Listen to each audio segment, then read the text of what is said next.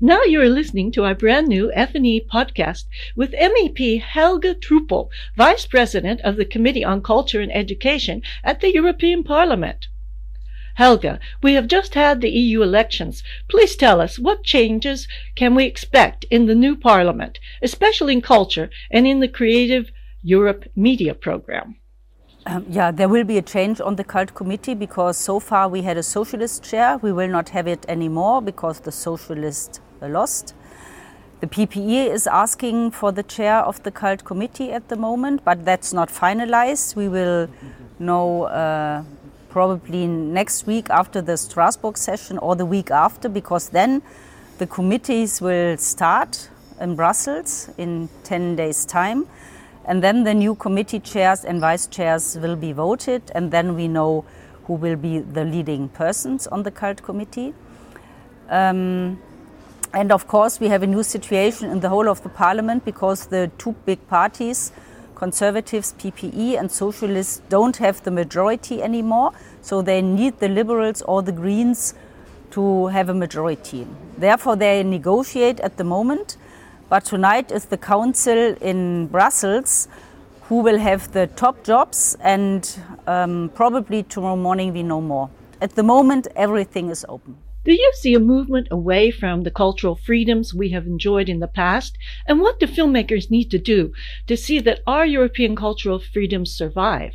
In general, I always think that uh, filmmakers and other artists have to speak out for their rights, for freedom of expression, for their especially artistic rights, because now we had a situation, um, especially in Poland and Hungary, with the governments going against the complete rule of law, and the Orban government was indeed interfering uh, in the freedom of uh, arts for the theater plans and other questions. That is what we cannot accept.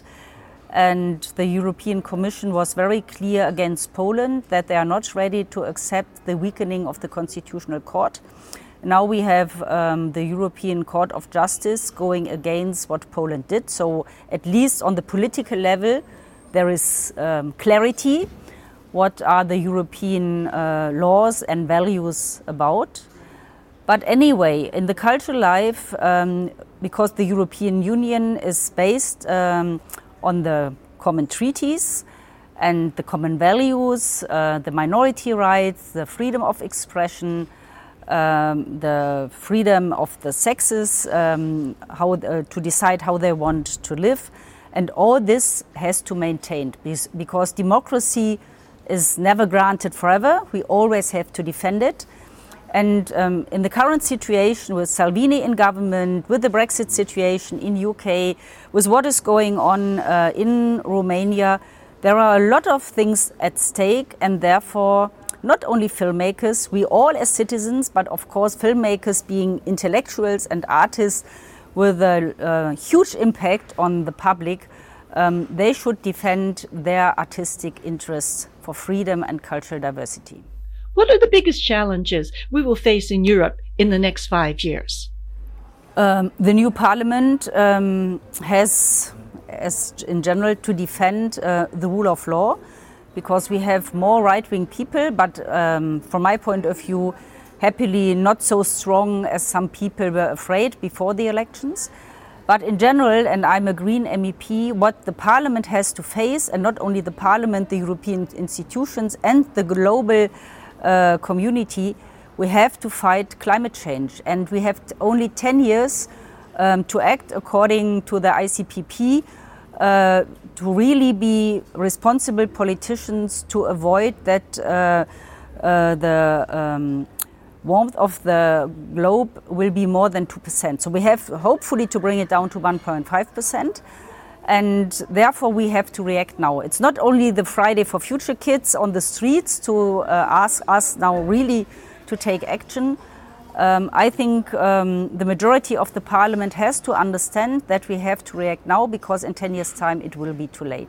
And therefore, the question of ecological transform- uh, transformation, how to rebuild uh, our industry, how to reinvent our way of living to make it sustainable, and on the, at the same time, to do it in a socially responsible way, That is the big task ahead of us.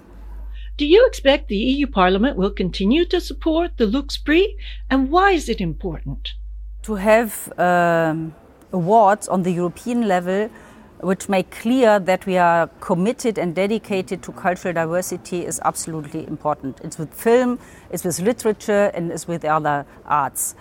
Um, and therefore, we made a lot of good experiences with the Prix LUX. Because with that, um, and the award is that the uh, winner film is uh, subtitled in twenty-four languages, so it's really um, bringing the films to the European audience.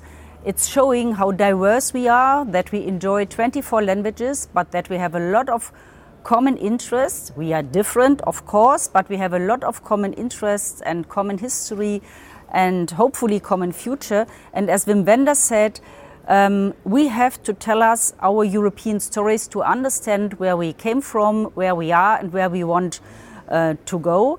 And therefore, film is so moving because it's a combination of pictures and music and stories. And a lot of people enjoy films because it's um, quite easy to understand. And therefore, these film festivals, like here and at other places, and this uh, Prix LUX, um, are a very good combination to show to our citizens why we are so very much dedicated to cultural diversity and to European films, and to defend our European film interest vis-à-vis Hollywood, Bollywood and the others. So we should be proud Europeans to defend our own interests and visions of society. And therefore, I hope the new Parliament will understand why this prize is so crucial. This is Anna Franklin for F N E at Karlovy Vary International Film Festival twenty nineteen.